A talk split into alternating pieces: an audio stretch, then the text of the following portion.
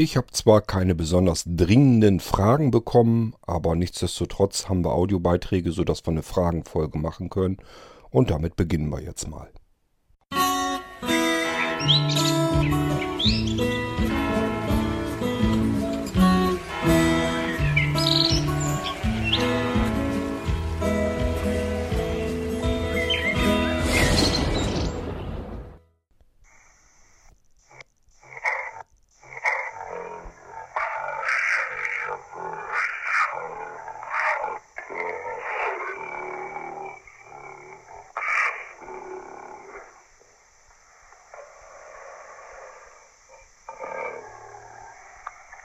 Ja, so klingt das, wenn man sich freut, dass etwas geht, wo, wo man zuvor dachte, es geht nicht. Ähm, und so hört sich dann leider an. Das heißt, man kann es trotzdem nicht benutzen. Was ist passiert? Ganz einfach. Die Gabi hatte mir mitgeteilt, dass man aus WhatsApp heraus ähm, tatsächlich doch äh, die Audiobeiträge abspeichern kann. Hab mich schon gefreut, geht tatsächlich. Ähm, muss man erstmal drauf kommen, dass man auf Weiterleiten tippen muss. Und da kann man unten rechts ähm, auf diesen typisch, typischen Share-Button klicken und das ganze Ding tatsächlich abspeichern. Ähm, Wäre wunderbar gewesen, hätte ich, habe ich mich schon darüber gefreut, dass man jetzt die Sachen dann in einer vernünftigen Qualität bekommt. Allerdings speichert WhatsApp diese Audiogeschichten in einem unmöglichen Format ab. Ich weiß gar nicht genau, das ist irgendwie so ein Opus-Format, steht da glaube ich bei. Und irgendwie ist die Sample-Rate irgendwie auch ganz komisch. Also ja, ihr habt es ja selber gehört. Das ist das, was dabei herauskommt. Ich nehme mal an, ähm, ihr könnt dem nicht so ganz folgen, wenn ich das hier so reinpacke. Daher bleibt uns vermutlich nichts anderes übrig, als das wieder über Lautsprecher und dann übers Mikrofon einfach wieder erneut aufzunehmen. Ist also von der Qualität her nicht besser machbar, aber zumindest kann man es dann verstehen.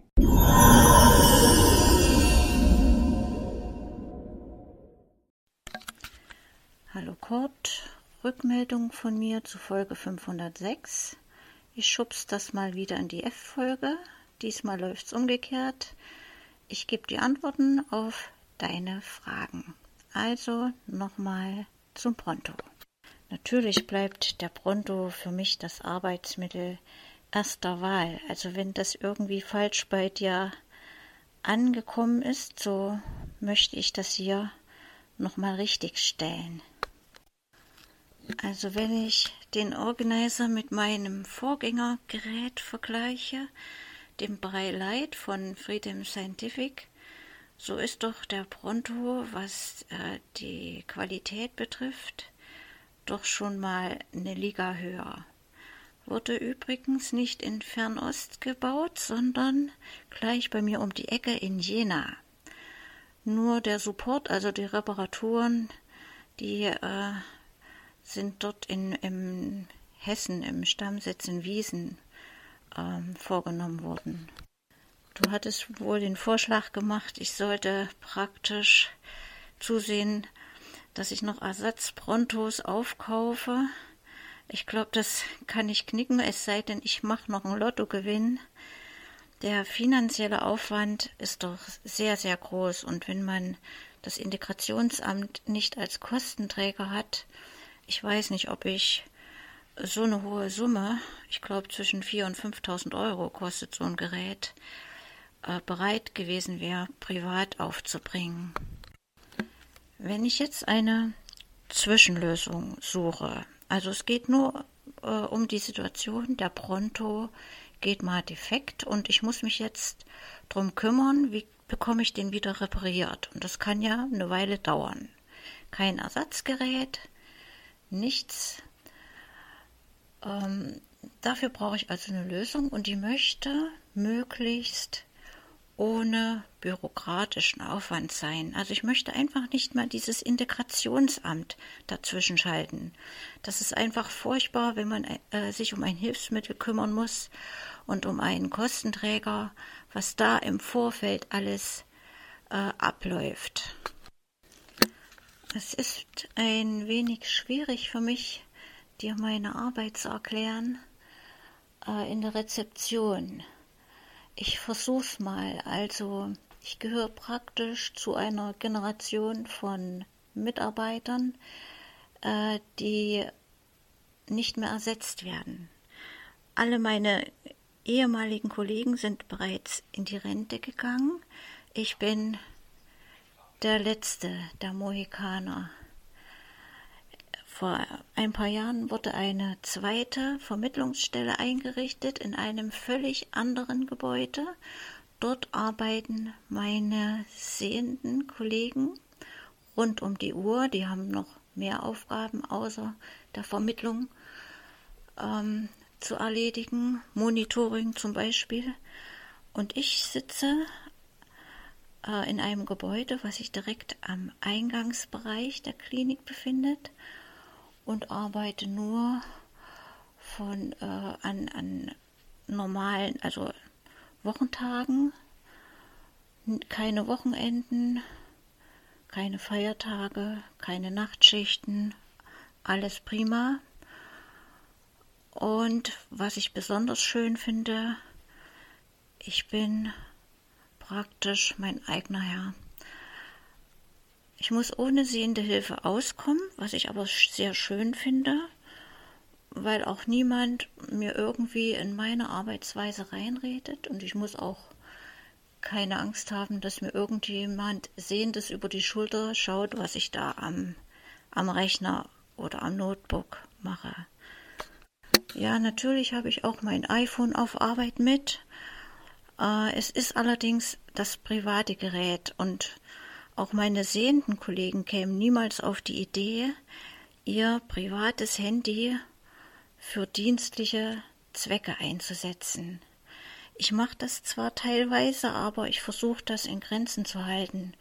Und wenn ich dran denke, ich habe auf dem Pronto, ich glaube 839 Kontakte dass ich die an mein, auf mein iPhone überspielen sollte, da sträubt sich bei mir alles. Ist vielleicht ein bisschen engstirnig gedacht, aber trotzdem, ich möchte das nicht. Dann habe ich mal spaßeshalber ausprobiert, mit dem Filebrowser so zu arbeiten, wie du es mir vorgeschlagen hast, wusste aber schon vorher, das funktioniert einfach nicht. Also natürlich kann ich da auf die Dateien zugreifen, die ich auf dem Pronto habe, mit der SD-Karte oder auf einem Stick abgelegt sind die ja und dann über das Pocket NAS verbunden. Kann ich also wunderbar darauf zugreifen. Was aber nicht geht, ist mehrere Dokumente zu öffnen, also da hin und her zu springen.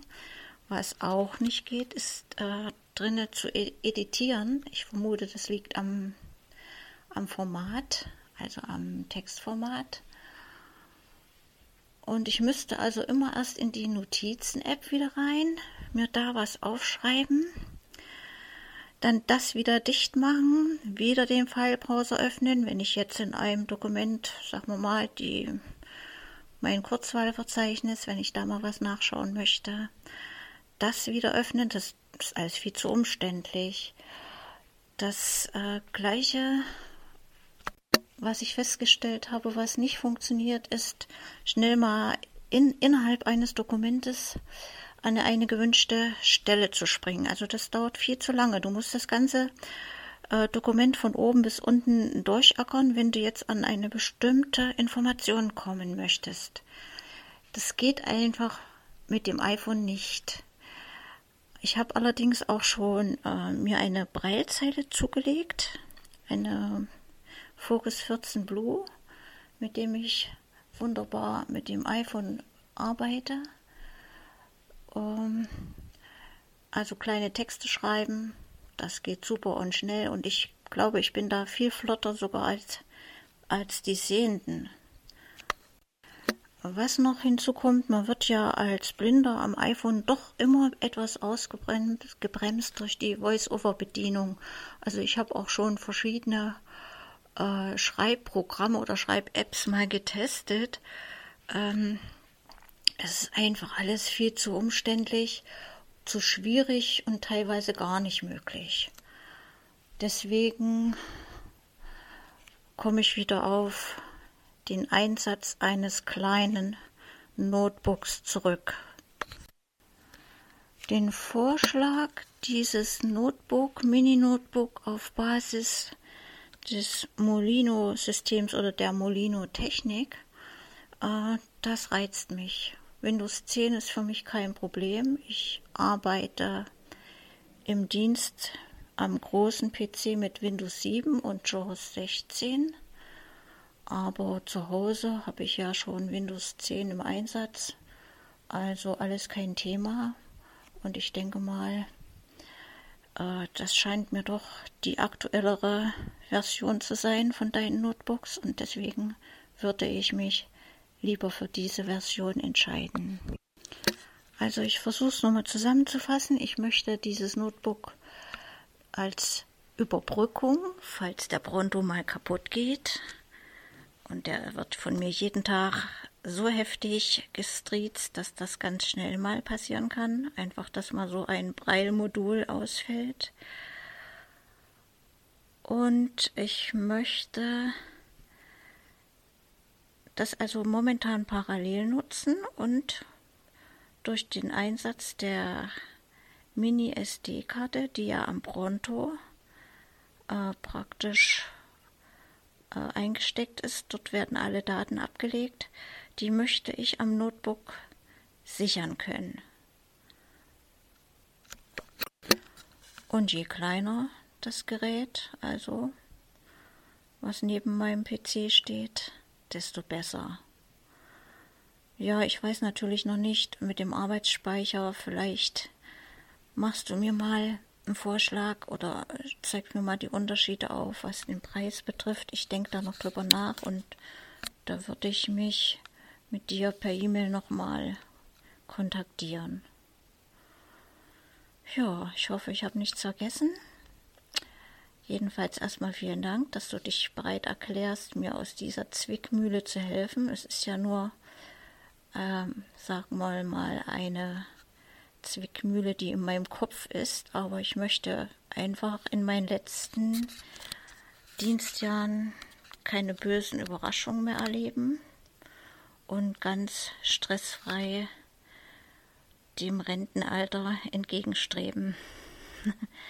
also das war's zu diesem Thema.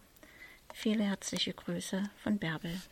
Ja, ist jetzt ja alles klar. Wir haben ja auch schon wieder E-Mails ausgetauscht. Ähm, ich gucke mir jetzt, wie gesagt, erstmal ein Convertible Notebook äh, an, ob das was taucht. Das werde ich mir erstmal anschauen und wenn ich der Meinung bin, ja, da Witze normalerweise müsste sie damit arbeiten können, dann guckst du dir das am besten mal an. Convertible heißt einfach, das ist ein Tablet-Computer, der wird in die Tastatur eingehakt und dann kann man daraus ein ganz stinknormales Notebook machen. Vorteil ist bei den Dingern einfach, die sind sehr schön leicht und flach. Das heißt, da hast du wirklich dann entsprechend ein Mini-Notebook, so wie du das haben möchtest. Ich hätte gern persönlich lieber einen anderen Prozessor reingehabt, allerdings habe ich geschaut, die sind dann sofort auch einen ganzen Zahn wieder teurer. Ich bin jetzt davon ausgegangen, dass du irgendwas im unteren Preisbereich suchst. Es gibt ja diese ganzen Sub-Notebooks, die sind natürlich besonders teuer dann. Ich nehme mal nicht an, dass du sowas suchst, sonst musst du dich nochmal melden. Also ich habe jetzt danach geschaut, was kann man äh, preisgünstig, vernünftig, anständig hinbekommen. Ist jetzt auch nicht so, dass ich irgendwie äh, das ganz billige Dingen genommen habe. Es gibt noch welche, ähm, das sind wirklich No-Name-Geschichten. Ähm, könnte man sonst eventuell auch machen. Ich habe mich jetzt allerdings wieder drauf dann ähm, versteift, dann wieder ein Markengerät zu nehmen und äh, nehme mal an, dass das auch in deinem Sinne ist. Das Ding soll dann ja auch ein bisschen länger halten. Also ich werde mir das mal anschauen es müsste eigentlich heute oder morgen schon ankommen und dann gucke ich mir das ganze Ding mal an und wenn ich der Meinung bin, ja, ist ganz anständig, taucht was, dann richte ich dir das ein und dann probierst du es einfach mal aus, ob das was für dich ist. Ich denke mal, so ist es wahrscheinlich am besten. Nette Nebenerscheinungen beim Convertible, das hat ja auch einen USB-Steckplatz. Also normalerweise sind die immer so gemacht, dass die ein, höchstens zwei USB-Steckplätze direkt am Bildschirm sozusagen. Der Bildschirm ist eigentlich der komplette Computer. Ich sage ja, es ist ein Tablet in erster Linie und dann kann man es zum Notebook machen. Und in der Tastatur sind meistens auch nochmal ein, zwei USB-Anschlüsse. Das Schöne an der ganzen Geschichte ist, ähm, wenn du sagst, die kleine Mini-Notebook-Tastatur, die ist mir zu fummelig, dann kannst du die einfach zu Hause lassen und äh, nimmst einfach eine ganz stinknormale PC-Tastatur, USB-Tastatur, klemmst sie an den Bildschirm an und dann brauchst du nur diesen Bildschirm mitschleppen. Das ist das kleine winzige Ding, was du dann sozusagen mitnimmst. Und ähm, ja, die Tastatur kannst du dann einfach auf Arbeit liegen lassen. Die sind ja nicht teuer. Und dann kannst du mit einer ganz normalen Vollformat-Tastatur an diesem Computer arbeiten und zu Hause steckst es zum Beispiel in die Mini-Tastatur oder packst dort deine USB-Tastatur wieder dran und kannst dann ebenfalls ganz normal und komfortabel arbeiten. Aber mitschleppen, ich weiß nicht, ob du das immer hin und her schleppen willst, aber wenn, mitschleppen bräuchtest du dann nämlich nur noch diesen kleinen winzigen Bildschirm und der braucht weder viel Platz noch ist er vom Gewicht her irgendwie unangenehm. Ist also eventuell gar nicht mal verkehrt, dass man da äh, nicht unbedingt ein Notebook nimmt, sondern Convertible. Und äh, ja, lass uns das mal ausprobieren. Vielleicht ist das was für dich. Ich hoffe mal. Was ich noch nicht ganz nachvollziehen kann, das liegt aber mit Sicherheit auch wieder daran, weil ich einfach noch nie so ein Pronto gesehen habe. Ähm, du redest ja immer von über 800 Kontakteinträgen, also Adressen, die du damit erfasst hast.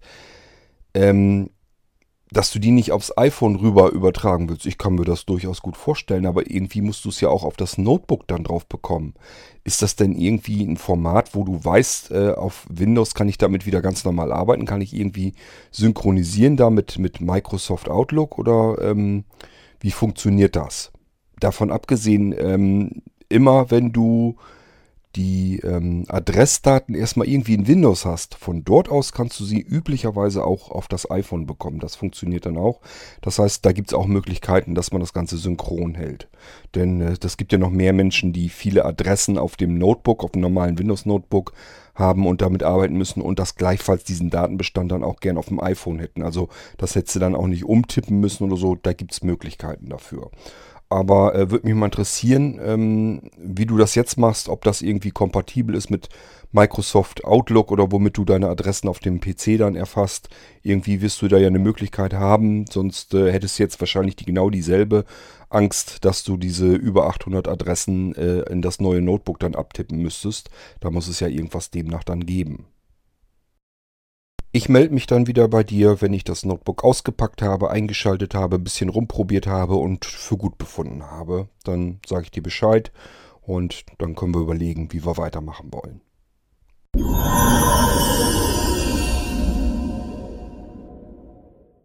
Hallo, hier der Tommy, grüßt euch. Zu dieser App, ich habe den Namen leider nicht verstanden, wo man das iPhone auf seinen Gesundheitszustand überprüfen kann. Also das verstehe ich absolut nicht, wie das heißen soll. Kann das jemand mal schriftlich hier reinstellen? Weil dann könnte man das äh, per Zeichen mh, mm, durchlesen und ja, weiß dann auch, wie das heißt. Das wäre super, wenn das möglich wäre. Wenn das schon jemand gemacht haben sollte, bitte ich um Entschuldigung. Ich habe irgendwie gestern äh, meine anderen äh, äh, Nachrichten gelöscht und ist diese Liste auch leider zum Opfer gefallen. War ich wieder mal schneller als das iPhone. Ja, wie es halt im Leben so ist. Ne? Ähm, man denkt, man kann den Technik ein Schnäppchen schlagen, haha. Aber wie gesagt, es wäre lieb, wenn, die, wenn das jemand reinstellen könnte, weil das hört sich wirklich sehr interessant an, diese App. Und wenn die mit VoiceOver wirklich zugänglich ist, das wäre perfekt. Dankeschön. Ähm, ja, ich könnte mir äh, noch einen Nachtrag, ich könnte mir das auch eventuell anschauen und dann könnte ich das eventuell mal hier vorführen.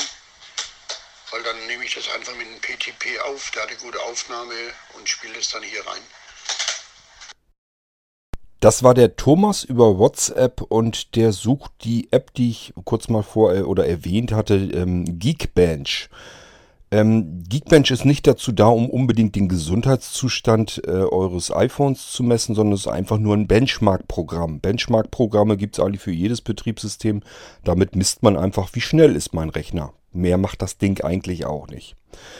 Das ähm, funktioniert nur deswegen so gut, dass man daran den, den Akkuzustand ähm, erkennen kann, weil Apple eben die Prozessoren runterdrosselt. Das heißt, es, äh, die machen das ähm, iPhone langsamer, als es eigentlich normalerweise wäre, wenn der Akku äh, nicht mehr in einem perfekten Zustand ist. Ich habe keine Ahnung, ab wann die das genau runterdrosseln, wird ja nicht genau erklärt.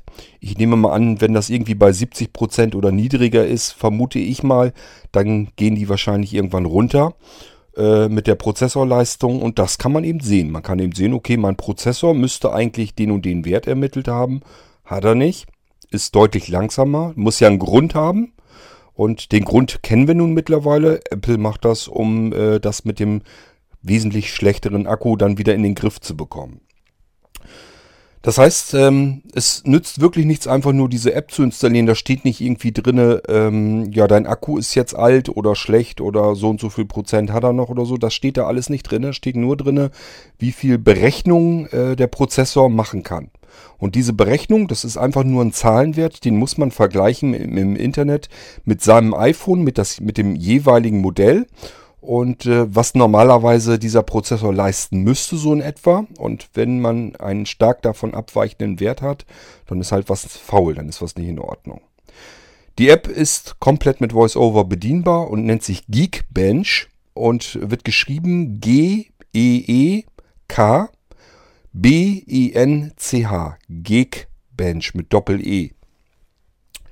Ähm, ja, wie gesagt, einfach dann Mess Messungen vornehmen lassen und dann werden euch ganz oben zuerst zwei Werte für euren Prozessor, Single Core und Multicore, angezeigt. Und äh, diese beiden Werte, die nehmt ihr euch, guckt mal im Internet, was euer iPhone-Modell normalerweise leisten müsste. Und wenn eure Zahlen deutlich langsamer sind, dann wisst ihr, aha, das Ding ist, läuft irgendwie in einem gedrosselten Modus und das hängt dann mit sehr hoher Wahrscheinlichkeit eben mit dem Akku zusammen. Dann lohnt sich das, jetzt den Akku mal austauschen zu lassen, weil Apple sagt, okay, 29 Euro wechseln wir dir das ganze Ding in diesem Jahr aus und ähm, deswegen rentiert sich das dann, als wenn man jetzt äh, sagt, okay, mache ich nächstes Jahr. Nächstes Jahr äh, ist es im Moment zumindest so geplant, dass das Ganze, dieser Akkuaustausch dann wieder unverschämte 79 Euro kosten wird. Guten Abend, hier ist der Sebastian. Ich habe mal eine Frage und zwar, ähm, vielleicht kann mir jemand in der Liste das auch beantworten.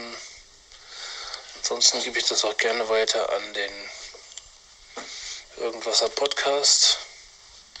Und zwar geht es mir darum, ich spiele seit neuestem das Spiel, oder was ist so neu, so neu ist es ja gar nicht mehr, aber ein älteres Spiel Space Channel 5, Ulalas Cosmic Attack. Ein Spiel, was es für den Game Boy Advance, also GBA, gegeben hat. Das ist der Vorläufer von Space Channel 5 Part 2. Ähm, was ich auch schon mal im Gameboard Podcast vorgestellt habe. Und da ist jetzt mein Problem, ich benutze den äh, mein MacBook Pro mit der aktuellsten Mac OS High Sierra Version und dann den aktuellsten OpenEMU. OpenEMU, für die, die es nicht wissen, ist ein ähm, Spiele-Konsolen-Emulator, der kann sämtliche, ähm, ich glaube einer der ersten ist es, der die äh, sämtliche Spielekonsolen mit nur einem Emulator ähm, vereinen, also praktisch man hat nur ein einziges System, wo man dann sämtliche Spiele einsortieren kann, richtig mit einer Bibliothek mit einer Mediathek praktisch, wo man dann wirklich, also nicht, nicht wie bei iTunes für Musik, sondern eben halt für Spiele an der Stelle. Und dann kann man die schön einsortieren und man kann sie halt auch spielen ähm, und äh, sämtliche Cover laden und ich weiß nicht was alles.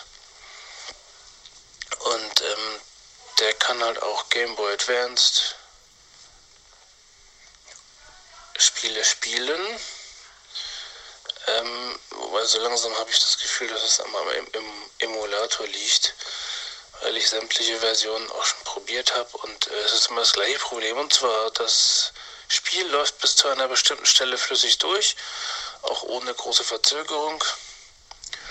Mm. Und irgendwann ab dem ähm, ja ab der dritten Szene vom ersten Report, sag ich jetzt mal, oder vierten, ähm, ist es so, dass es dann einfach mit einem ziemlich tollen, krachigen Sound, der immer als Schleife gespielt wird, einfach hängen bleibt und abstürzt. Ähm, und dann kann man einfach nur noch das Fenster schließen und das Spiel beenden und äh, ja, ich würde es halt auch gern durchspielen und äh, so gut wie es irgendwie geht.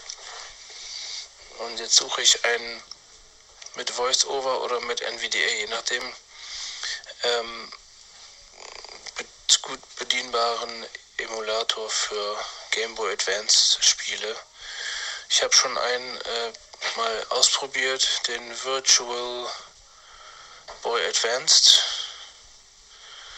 Oh Gott, die Version habe ich jetzt gerade gar nicht im Kopf. Ähm, da habe ich allerdings den Nachteil, dass ähm, das Mapping von Controllern ein bisschen schwierig ist, ähm, weil nämlich jeder Tastendruck wird automatisch äh, als eine Taste zugewiesen.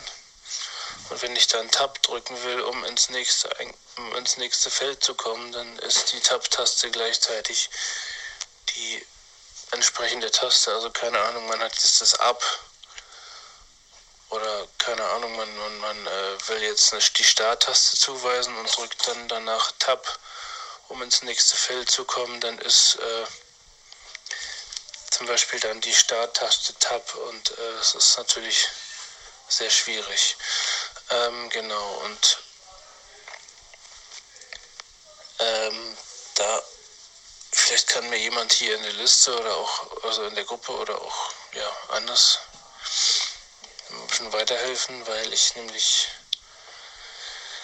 äh, ja ein bisschen am Ende bin, was das angeht, weil entweder habe ich halt das Spiel, was richtig gut durchläuft, mit relativ großer Verzögerung auf den Tasten über einen PC,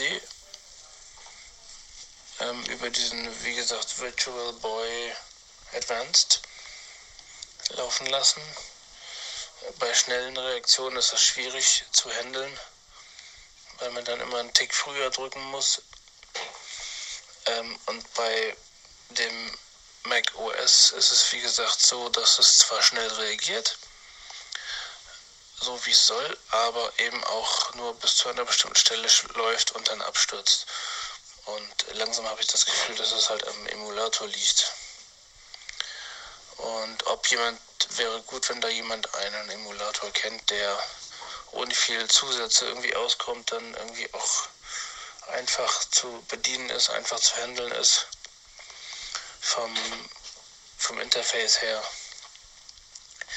dass man das Spiel dann einfach reinlädt und dann steckt man den Controller an und legt los.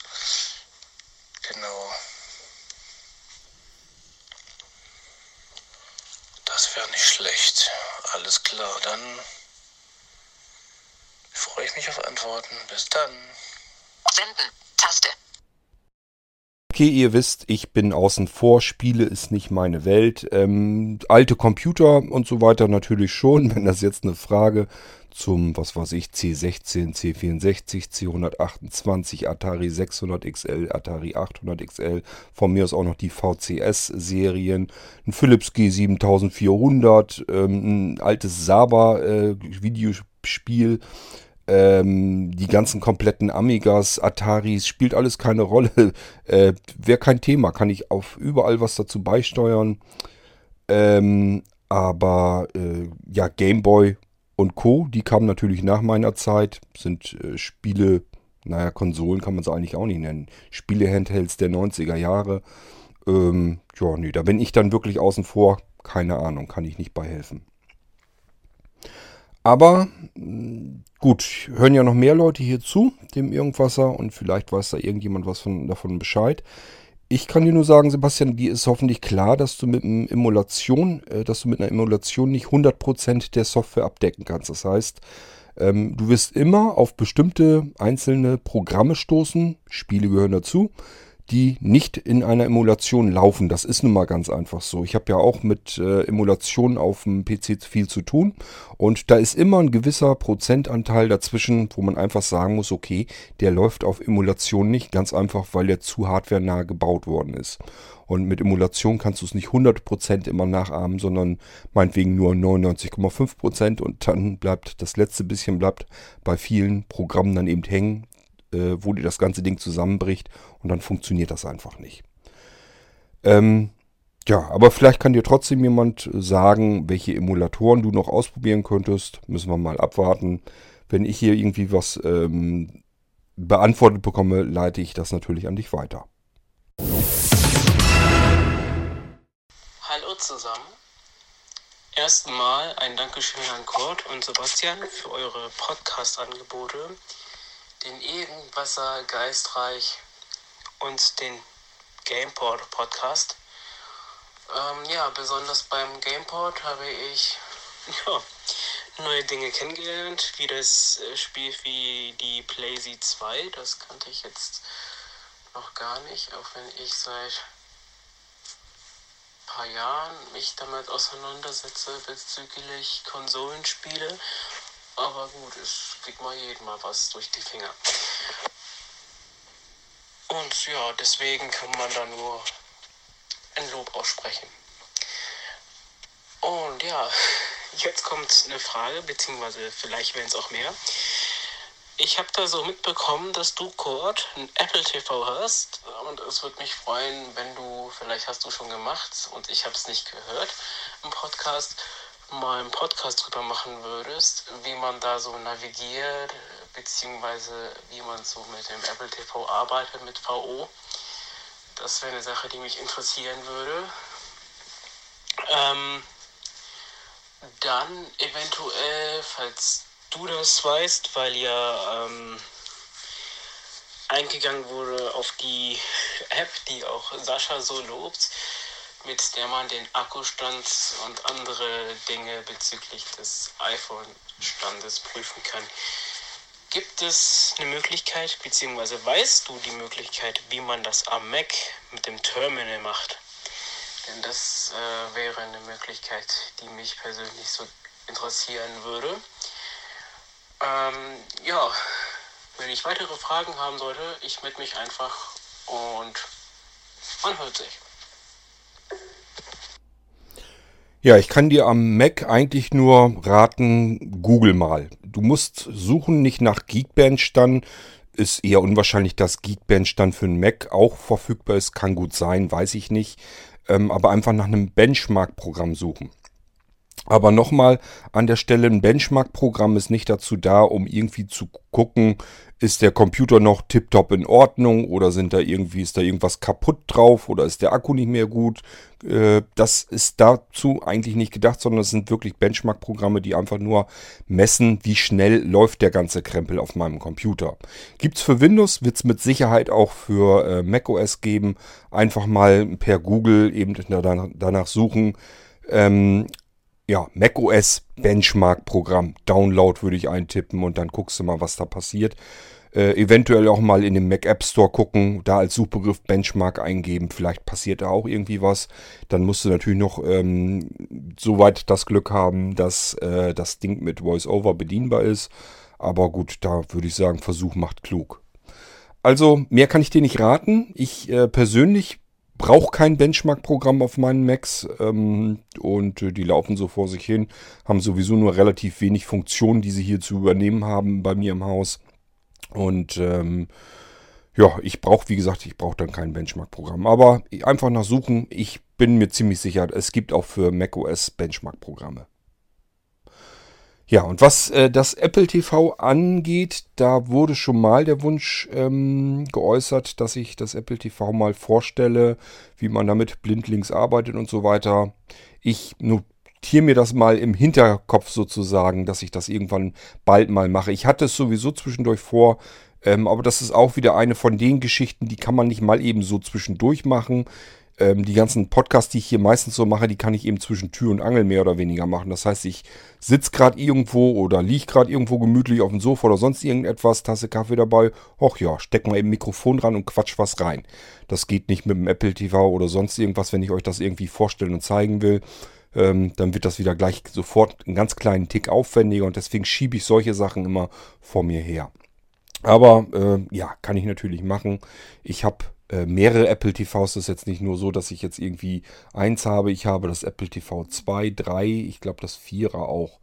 Ähm, jedenfalls habe ich mehrere von den Dingern und ähm, ich habe oben eins angeklemmt, unten eins angeklemmt.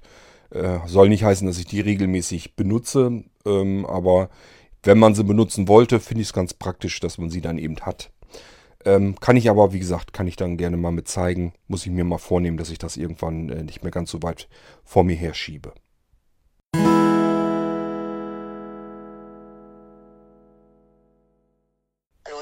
hier ist Felix, eine dringende Frage. Ähm, mein Rechner hat heute Morgen ein Windows 10 Update gemacht und jetzt äh, heißt es, das hat mir mein Vater vorhin vorgelesen, der schaut jetzt auch, ob man da irgendwas machen kann, aber ich frage hier mal vorsichtshalber nach, weil hier sind ja auch viele blind. Ähm, es wurde kein System gefunden. Ähm, drücken Sie Steuerung Alt entfernen, um den Computer neu zu starten und dann kommt halt wieder dasselbe. Also nach dem Windows-Update war das. Also er hat da wirklich eine Weile lang gerödelt. Ich bin dann auf Frühstücken gegangen, weil ich keine Lust hatte, da wirklich zu warten. Und ähm, jetzt komme ich wieder hoch. Ich habe mir schon Sorgen gemacht, weil ich hatte mir den Podcast zu irgendwas angehört, wo er auch gesagt hat, ein Windows-Update äh, kann wirklich einen ganzen Rechner lahmlegen. Und ähm, ja, also er startet nicht mehr. Tja, ähm, ich hatte das in der WhatsApp-Gruppe auch schon gefragt, ob das eventuell sogar ein Rechner mit AMD-Prozessor ist, weil die sind reihenweise abgeschossen worden mit den letzten Windows-Updates.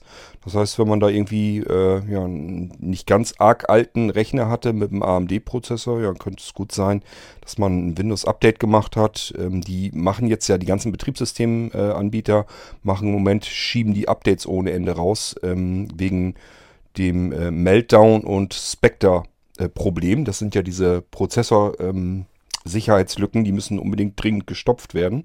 Und da arbeiten die halt ein bisschen energisch dran, sage ich mal, ein bisschen äh, möglichst schnell, weil die Löcher sind doch äh, ziemlich riskant und die wollen sie natürlich möglichst schnell gestopft haben.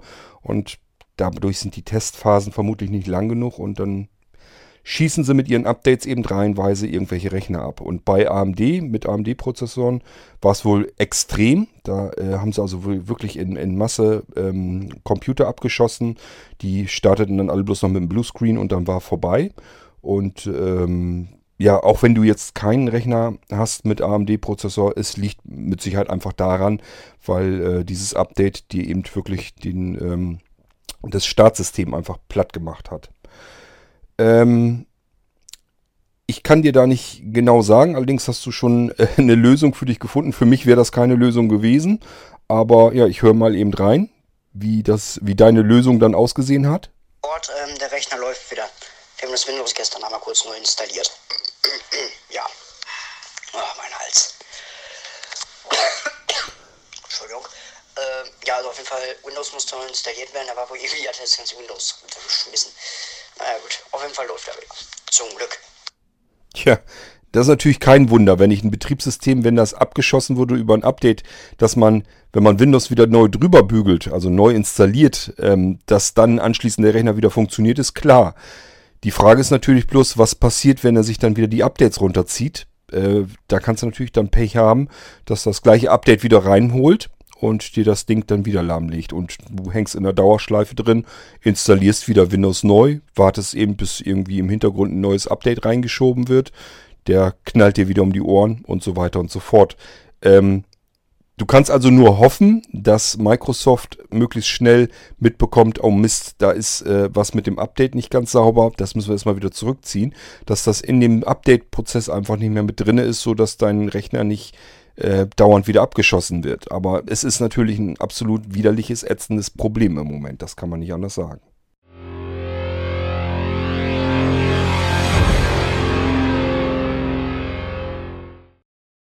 So, liebe Leute, meine E-Mails werde ich jetzt nicht durchgucken. Da sind mit Sicherheit auch irgendwelche Fundstücke dazwischen, die man hier in die Folge nochmal mit reinknallen könnte. Aber ähm, ich möchte hier ein bisschen weiterkommen und ähm, ja, die E-Mails, die habe ich ja so persönlich erstmal beantwortet. Mir ist jetzt auch nichts irgendwie im Gedächtnis hängen geblieben, wo ich gesagt hätte, okay, das musst du aber auf alle Fälle in die nächste App-Folge mit reinbringen, ähm, weil das für mehr Menschen interessant sein könnte. Also von daher können wir uns das, glaube ich, schenken.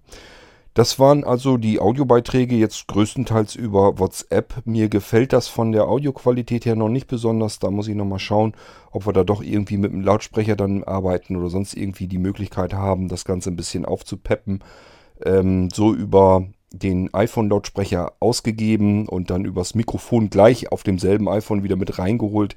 So richtig klasse klingt das nicht, das weiß ich. Im Moment ist das so das Einfachste, was wir machen können. Man kann es verstehen, aber es ist von der Audioqualität her natürlich unterste Kanone. Leider können wir das Abspeichern äh, der Audiobeiträge über die WhatsApp-Gruppe so nicht benutzen, weil, habt ihr ja zu Anfang gehört, funktioniert gar nicht. Müssen wir mal gucken, ob uns da irgendwie noch eine andere Lösung dafür einfällt.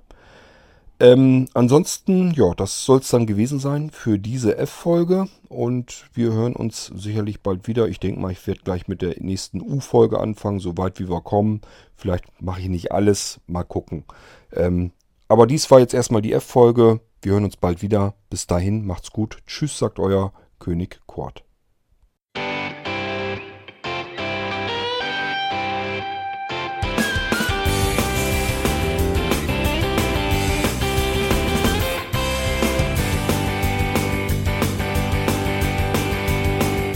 Hörtest eine Produktion von Blinzeln Media. Wenn du uns kontaktieren möchtest, schreibe eine Nachricht an podcast.blinzeln.org oder über unser Kontaktformular auf www.blinzeln.org. Blinzeln schreibt man in unserem Fall übrigens immer mit einem D in der Mitte. Sprich unter 05165 439 461 auch gern einfach auf unseren Podcast Anrufbeantworter. Dann können wir deinen Audiobeitrag in einer unserer nächsten Sendungen verwenden. Für Lob, Kritik und eine Bewertung bei iTunes danken wir dir und freuen uns, wenn du auch bei unserer nächsten Sendung wieder mit dabei bist.